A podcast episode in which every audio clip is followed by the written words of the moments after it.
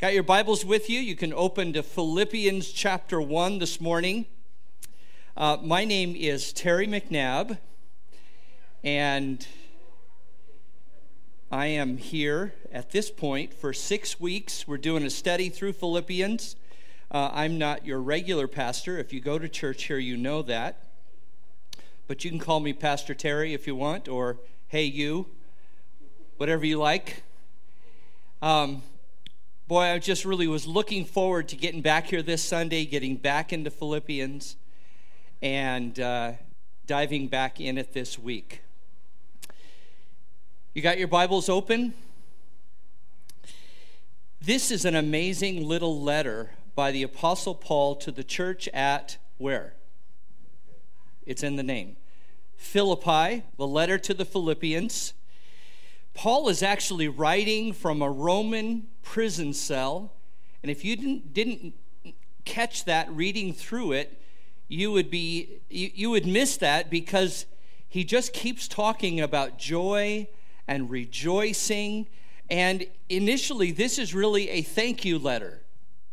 A thank you letter for the financial support that they had sent to Paul while he's been in prison.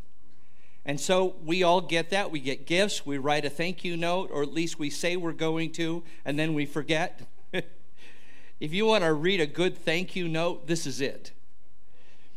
Even in his hardship. A letter of thanks, but a letter, more than that, of finding joy in adversity. Now, we're all here today. The truth is, I don't know most of you or your personal lives and your circumstances, but every one of us gets a turn at difficult things in life. Every one of us. And when it comes, it can be difficult to find joy in the middle of it. Sometimes those seasons of hardship can last a week, a couple of weeks. Frankly, sometimes they can last for months or years they can last so long that it feels like my life will never, ever be the same again. I've had those seasons in my life. And I'll tell you, it's in those seasons that you learn the greatest lessons of who Jesus is. Because you know his strength is your sufficiency as long as you have some strength. At least that's how my mind works. And it's those times when I've completely run out of strength. And I think, Lord, that's it. You probably can't do anything. I'm so tired, I quit. And I learned that the Lord didn't get tired, I got tired. I got discouraged, and He is ready to step in. One of the things I often share in my personal testimony is that I grew up in the house of an alcoholic parent. My father was an alcoholic, and I never knew a day that my father didn't drink. I'm the youngest of five. I have an older brother who is now in heaven, died about 15 years ago of cancer. I have three older sisters, and I survived that. One of the only pictures I have of me in childhood is about four years old wearing a dress because my older sisters wanted to play mom. But the thing about being the child of an alcoholic or an addict is they make promises over and over which they never keep. Hey, this weekend we're going to do this. Hey, for Christmas I'll buy you this hey, this summer we're going to go do this. And the thing about alcoholics is they don't keep their promises. So the child of an alcoholic learns to never expect a promise to be kept. And the very definition of hope is the expectation of a good outcome in the future. Hope is not, I hope something will turn out. I hope we can go to the beach this weekend, like it may or may not happen. The Bible doesn't use the word hope that way. Hope is the assurance of a good outcome in the futures. It is something that is going to happen, and because you have that assurance, you have hope. Regardless of what is happening now, when God makes a promise, He will keep it. And so that gives you hope. Even as an adult, and I'm all of 63 now, all of my adult life, I've had to override this reflex that good things are not for me. I learned it as a child, and it became my superpower. To get through difficult times, even though I was pretty sure good things were not going to work out for me. I know that's not true in my mind, but it's still just what I learned. And as I say, literally, I was trained as a child to be hopeless. Maybe some of you have had that experience. And I couldn't really put it into words until about 10 years ago. It was just there in my personality and my the background of my thinking. And and some a book helped me to figure this out. And there's a whole list of the residual effects of having an alcoholic parent. But here's what I do know. That there is hope in the Lord. You can say that again. Say it, say it out loud. Amen. There is hope in the Lord. Hope is not a good feeling that things might work out. Hope is the assurance of a good outcome in the future. I was a teenager in the Jesus movement in the mid 70s in Southern California. I went forward on a Saturday night concert, and even though my mother was the opposite, she took me to church. Every Sunday, every Wednesday, I went to church. And I knew the Lord, I would say, as a junior high, high school, but it was in the Jesus movement, in that revival, the beginnings of Calvary Chapel, where I really put my life in the Lord's hands. And I said, Lord, your word says that you have a future and a hope planned for us. Jeremiah 29 11. I said, Lord, if you can do it, I'll trust you. I put the Lord to, to the test, and the Lord did it every step of the way. In spite of my late maturing, frankly, because children of alcoholics mature late in life, I was isolated, alone, didn't develop in a normal way. I had career plans, actually, to go into be a professional musician. I lived near near Hollywood. But the Lord had other plans. I didn't plan to be a pastor, and yet I was a pastor. I pastored Calvary Chapel, Portland for 23 years. And now, what I do in ministry is I, I coach and train other pastors, other younger pastors in their ministries. And at every test, I have learned that there is hope in the Lord. There is absolutely hope in the Lord. In spite of what I'm experiencing around me, keep my eyes on the Lord and let Him work out what He desires to do. Last week we looked at verses 1 through 11 of Philippians chapter 1. There is an, an opening greeting to that letter, and then there is a prayer of thanks.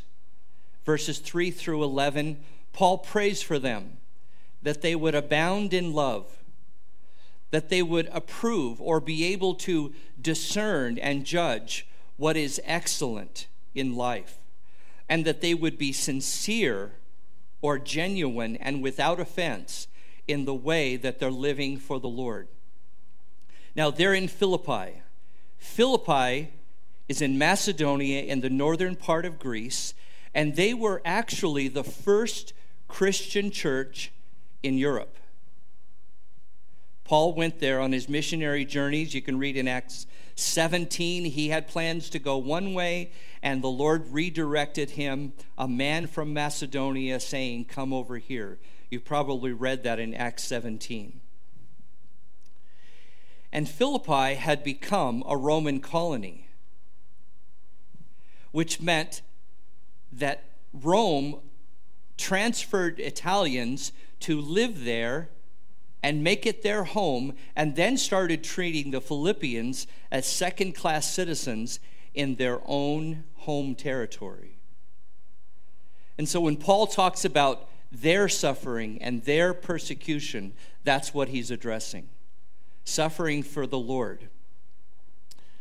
The question is how can they find joy under their circumstances? The question is how can you find joy in your circumstances.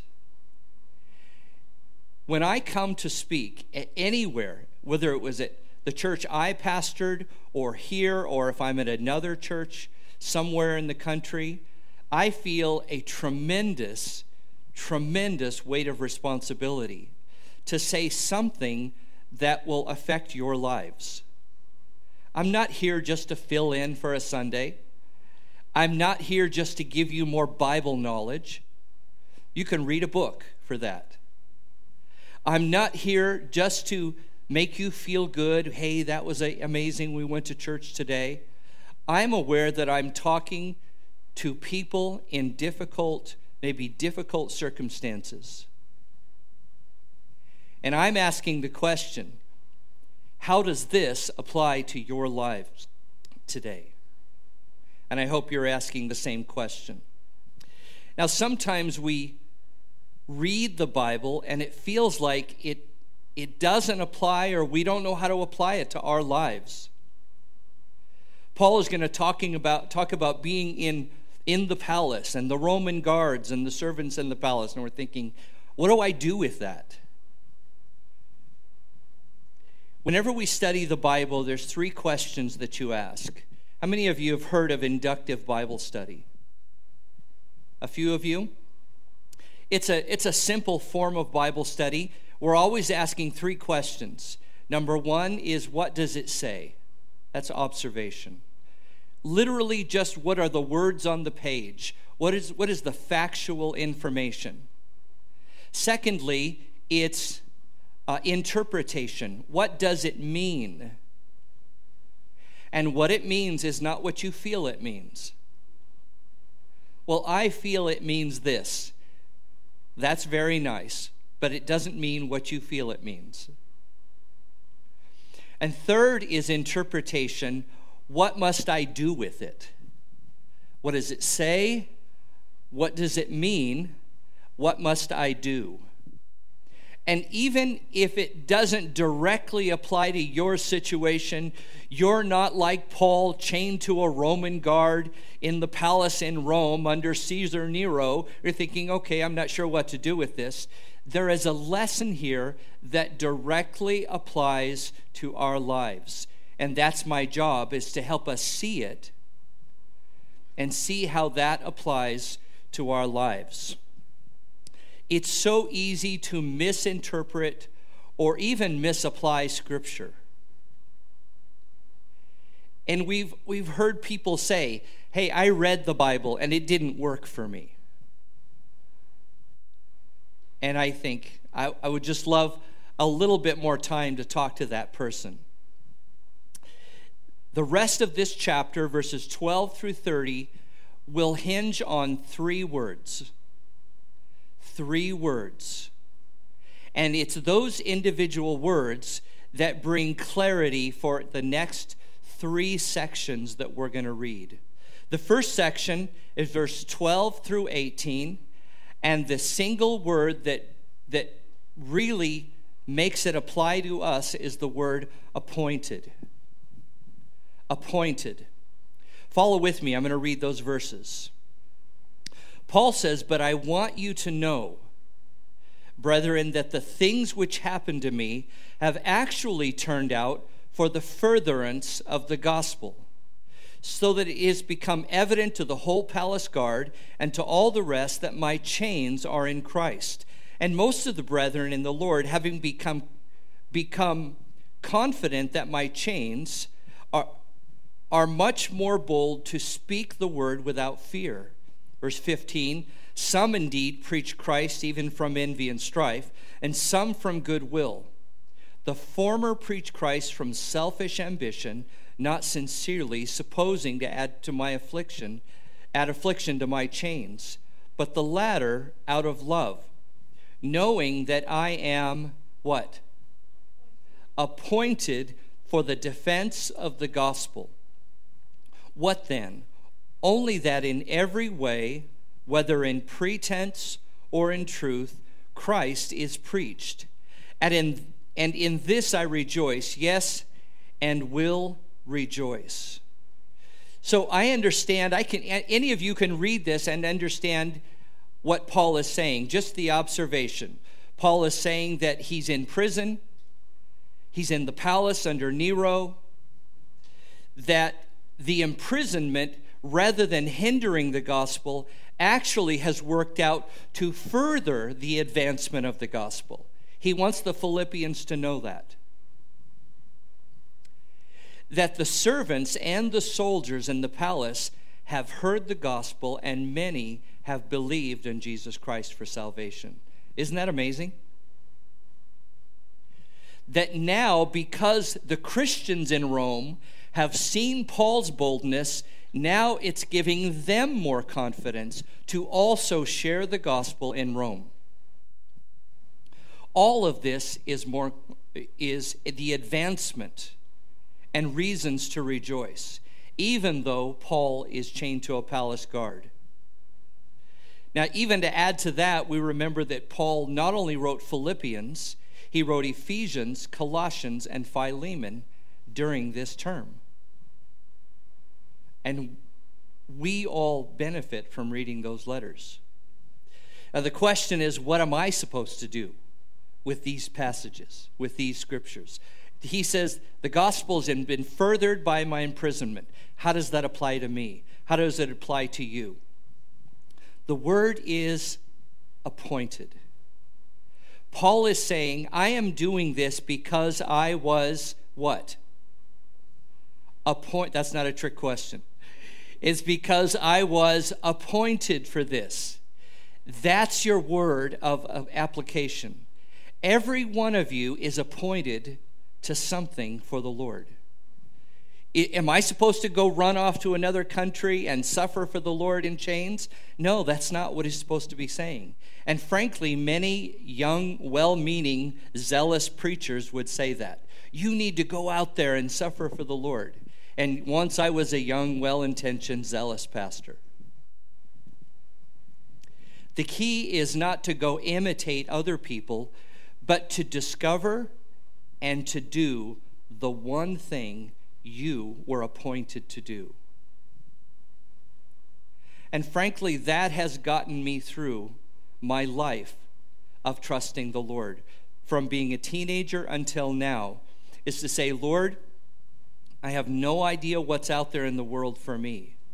But if you have something for me to do, that's what I want to find out and do. And outside of that, there is no sense of purpose and peace in this world. Paul was actually appointed to go out into the world and defend the gospel. He was appointed even to stand before rulers in the defense of the gospel. When Paul was on his way to persecute Christians in Acts chapter 9, you know, in his conversion, he was blinded by the Lord, fell to the ground, and the Lord brought a man named Ananias to speak to Paul. Ananias was to say to Paul that he, Paul, Saul at the time, is a chosen vessel of mine. Get that. The very man that is out to persecute Christians, Jesus said, I've chosen him. Now, I don't know about you, but that messes with my theology. Because, you see, I would like to think the Lord chose me because I'm so good. And if you were to get to know me, you'd probably say, Terry, you're amazing. Wouldn't you, right? Right. Just by my appearance. I've put together this outfit. I look pretty. I would like to be taller. Sorry, five nine's all I got. But here is this man who is the very man that the Christians are afraid of.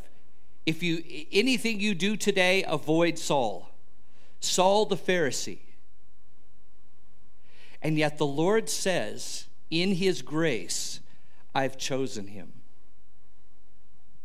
Have, he is a chosen vessel of mine to bear my name before Gentiles, kings, and the children of Israel.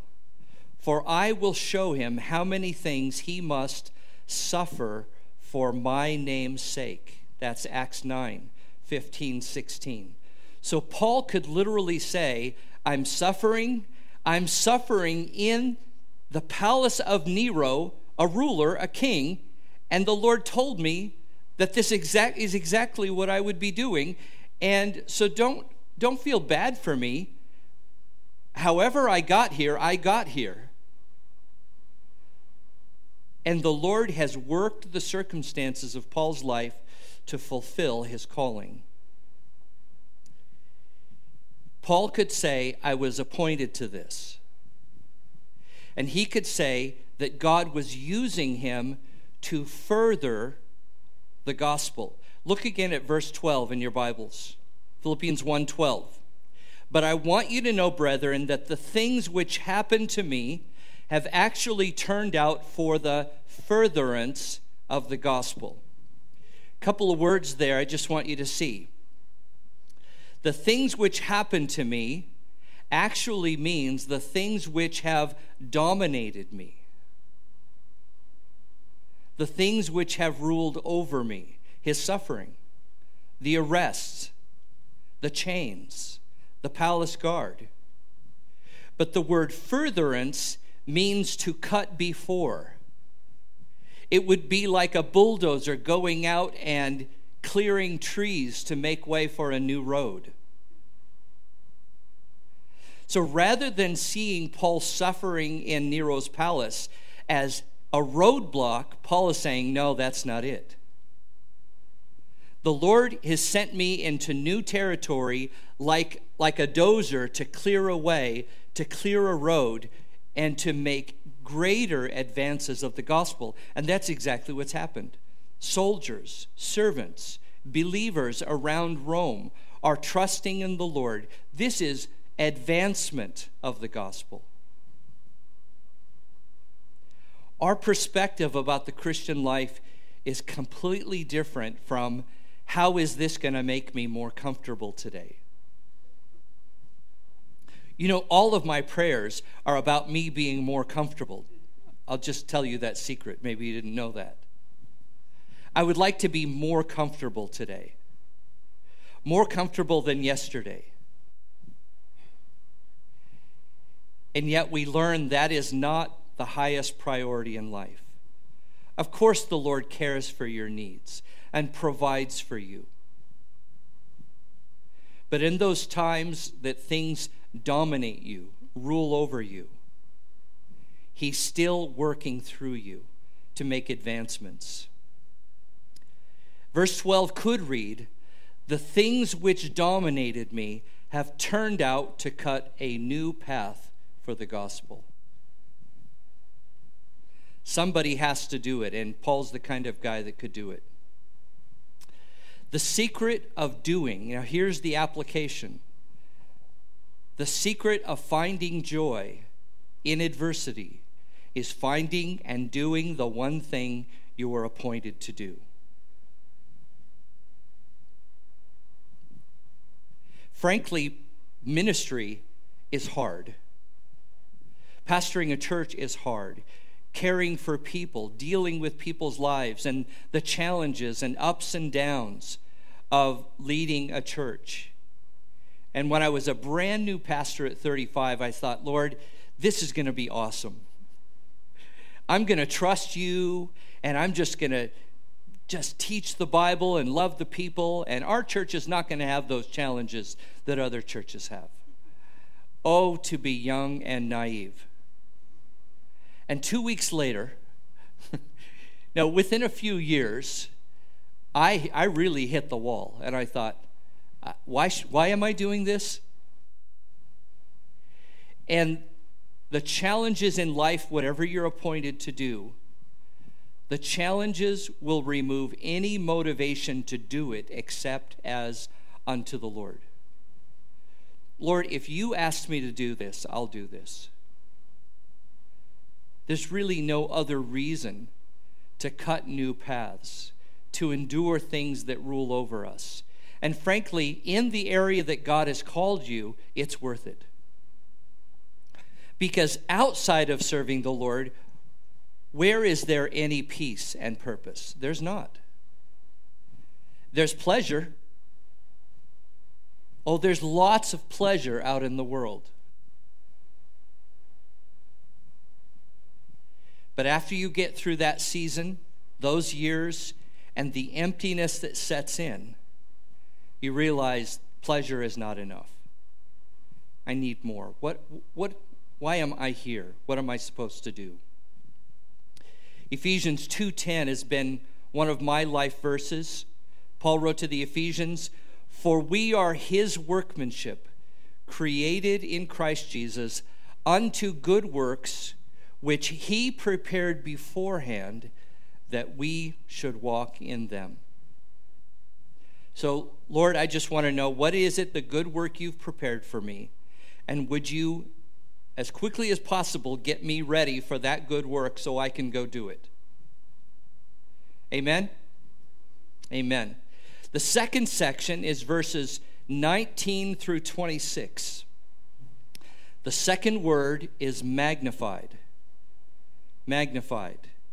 Verse 19 For I know that this will turn out for my deliverance through your prayer and the supply of the Spirit of Jesus Christ, according to my earnest expectation and hope that in nothing I shall be ashamed but with all boldness, as always, so now also Christ will be what? Say it out loud. Magnified, or whatever your translation says. Christ will be magnified in my body, whether by life or by death. For to me, to live is Christ, and to die is gain.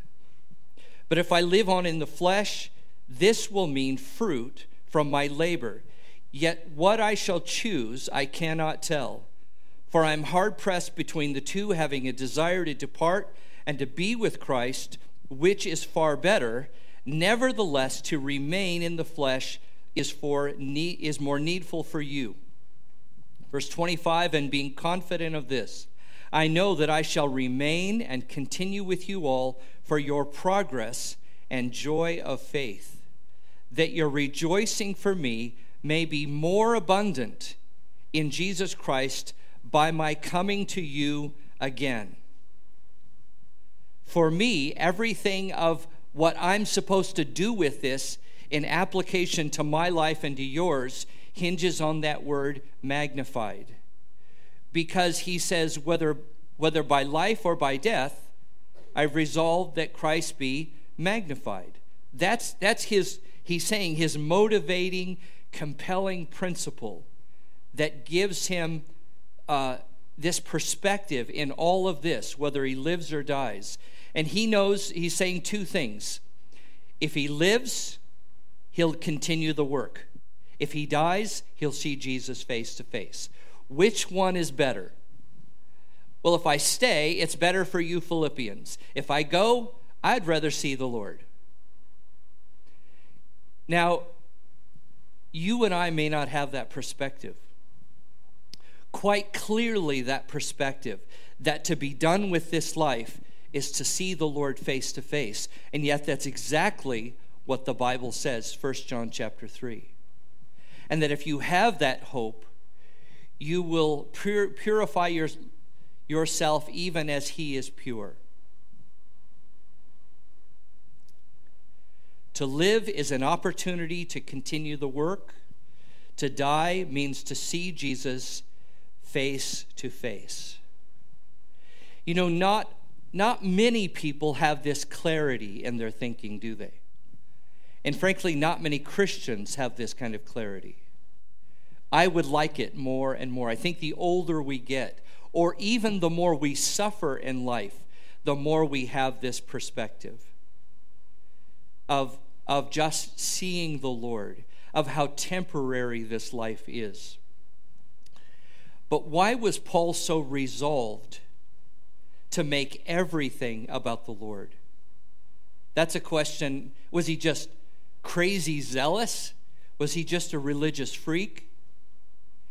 No, this was a man whose life was a complete mess before he had a face to face encounter with Jesus. Do you know that? This isn't just somebody who became a Christian and said, Oh, I think I'll go out and preach the gospel. Here is a man whose life was a complete mess. And he knows without the Lord he would be nothing.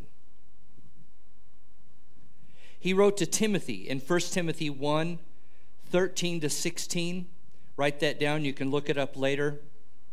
Paul said to Timothy, Although I was formerly a blasphemer, a persecutor, and an insolent or violent man, I obtained mercy because I did it ignorantly in unbelief. And the grace of our Lord was exceedingly abundant with faith and love which are in Christ Jesus. And this is a faithful saying and worthy of all acceptance that Christ Jesus came into the world to save sinners, of whom I am chief. However, for this reason I obtained mercy, that in me first Jesus Christ might show all long suffering as a pattern to those who are going to believe on him for everlasting life. Paul knows he was on his way to really destroy his life, as well as destroy the lives of other people. And if not for the Lord intervening him, stopping him, Paul's life would have been over. And the only reason he can say, I am what I am now, is because of the Lord, the grace of the Lord. And you know, when you have that kind of experience with the Lord, you are forever grateful. Have you had that experience? Many years ago, I, when I still lived in Southern California, back in the late 80s, early 90s, uh, I owned a Haagen-Dazs ice cream store at the beach, uh, at Laguna Beach specifically. If you've ever been to Laguna Beach, at Main Beach, where they play volleyball and basketball on the beach, it's an amazing, beautiful scenic setting. And my store was right on PCH. I could look out my front window and see the ocean. I wore shorts to, to uh, almost said shorts to church every day, shorts to work every day. I ran the store. I had a partner, and he did the books. Um, as long as he let me scoop ice cream and go to the beach every day, I was happy. Um, we'd get into these winter months where no one's coming into the store for ice cream. And I remember this one winter, cold day when I think I didn't have a customer hardly all day. And this guy comes in, he was on a bike trip down the coast. He was from England. And I had made several missions trips, evangelism trips to England. So I enjoyed talking to anybody who was, who was you know, in my path from England, especially the, the north part in West Yorkshire where where I would go do outreach and evangelism. And we started talking, and nobody was there, and I started sharing about Jesus with him. And I remember he said, I don't know why I should be asked to give honor to Jesus Christ. How egotistical is that of Jesus to say that I should honor him? Have you ever heard anybody say something like that before? How egotistical is God that we have to praise him Occasionally, you hear atheists say things like that. I said, You know, I understand that. you feel this obligation, this requirement to praise a God that you don't even know. I said, but what if you go out of this store, you go on your bike trip, and you have an accident? Your bike is unrideable, you break your leg, and when I close up the store, I, I come across you and I find you on my way home. I have a van, so I said, What if I put your bike in my van? Put you, care, lift you up, put you in my van. I take you to the emergency room. They take care of you. I wait for you. I take you to my house while you recover. I get your bike fixed up, and you completely recover and get back on the road again. And I said, Are you going to be grateful or not? He said, I see your point.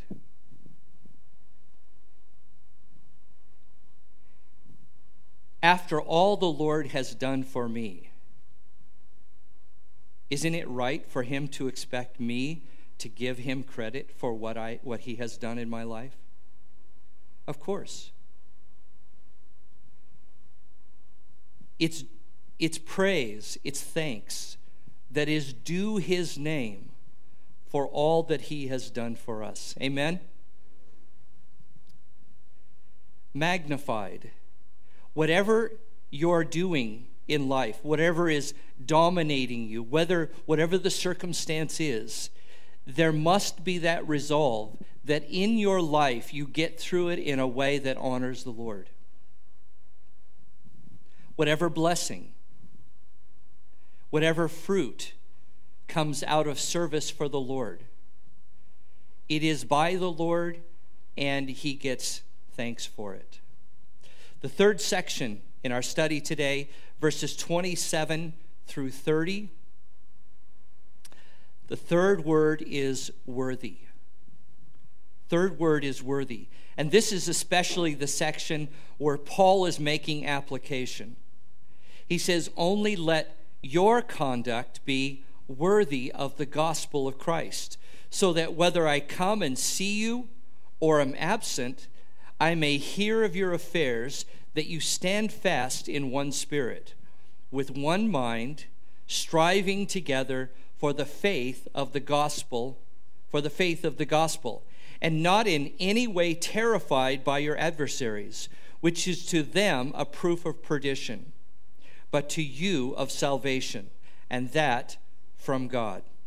For to you it has been granted on behalf of Christ not only to believe in him, but also to suffer for his sake, having the same conflict which you saw in me and now here is in me. Here's what Paul wants to draw from everything he is saying about him suffering for the Lord in service. Let your conduct be worthy of the gospel of Jesus Christ.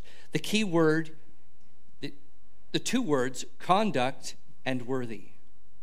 What's interesting is that the word conduct gives us a word that, that would be translated into the English words politic or political. Right now, we're in the middle of political mess, aren't we? Whether it's social injustice, chaos in Washington, how do we as Christians respond to what's going on? Whether it's, uh, you name it. I don't want to say anything and get you mad at me.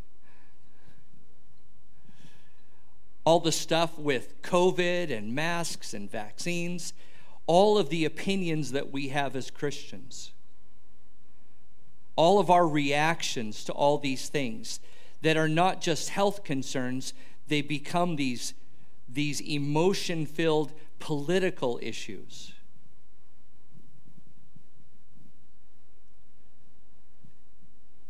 Stand fast in one spirit. That's hard to do when I'm right and you're wrong.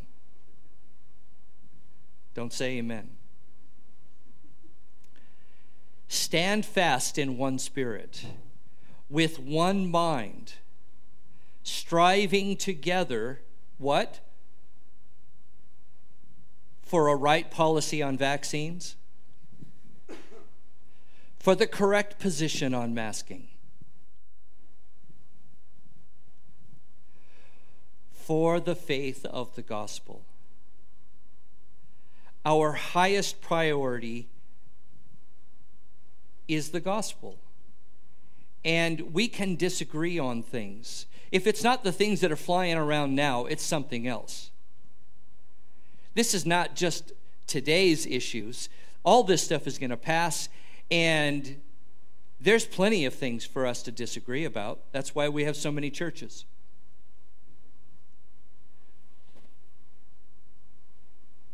I want to associate with people who are right, like me.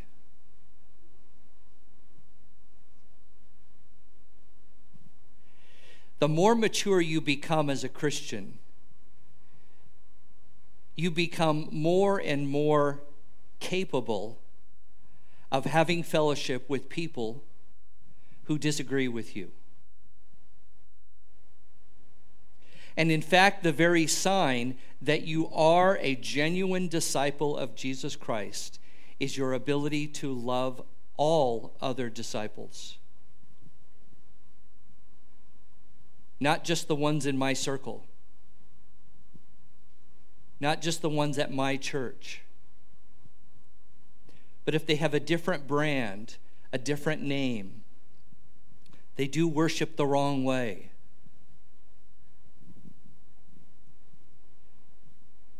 Spiritual maturity brings the capacity to love others in the family of God. And we can disagree and have different views, but there still is that compelling love for, for people, period. For people. Let your conduct be worthy of the gospel. Conduct is politic. Let your politic, which also is your citizenship, and worthy means what it is. Worthy is your worth. Let the way you live, your politics, have a worth that is up to the, the gift of eternal life that Christ has given to you. Does your manner of life, your politics, your citizenship reflect Jesus or something else? I don't know about you, but those are the kind of little gems that I look for in the Bible that bring such clarity. You know, people say, well, po- there's no politics in the Bible. The, the word is right there. Because of our politic, because of our priority, to live a life worthy of the gospel, we are obligated to love one another in spite of different opinions.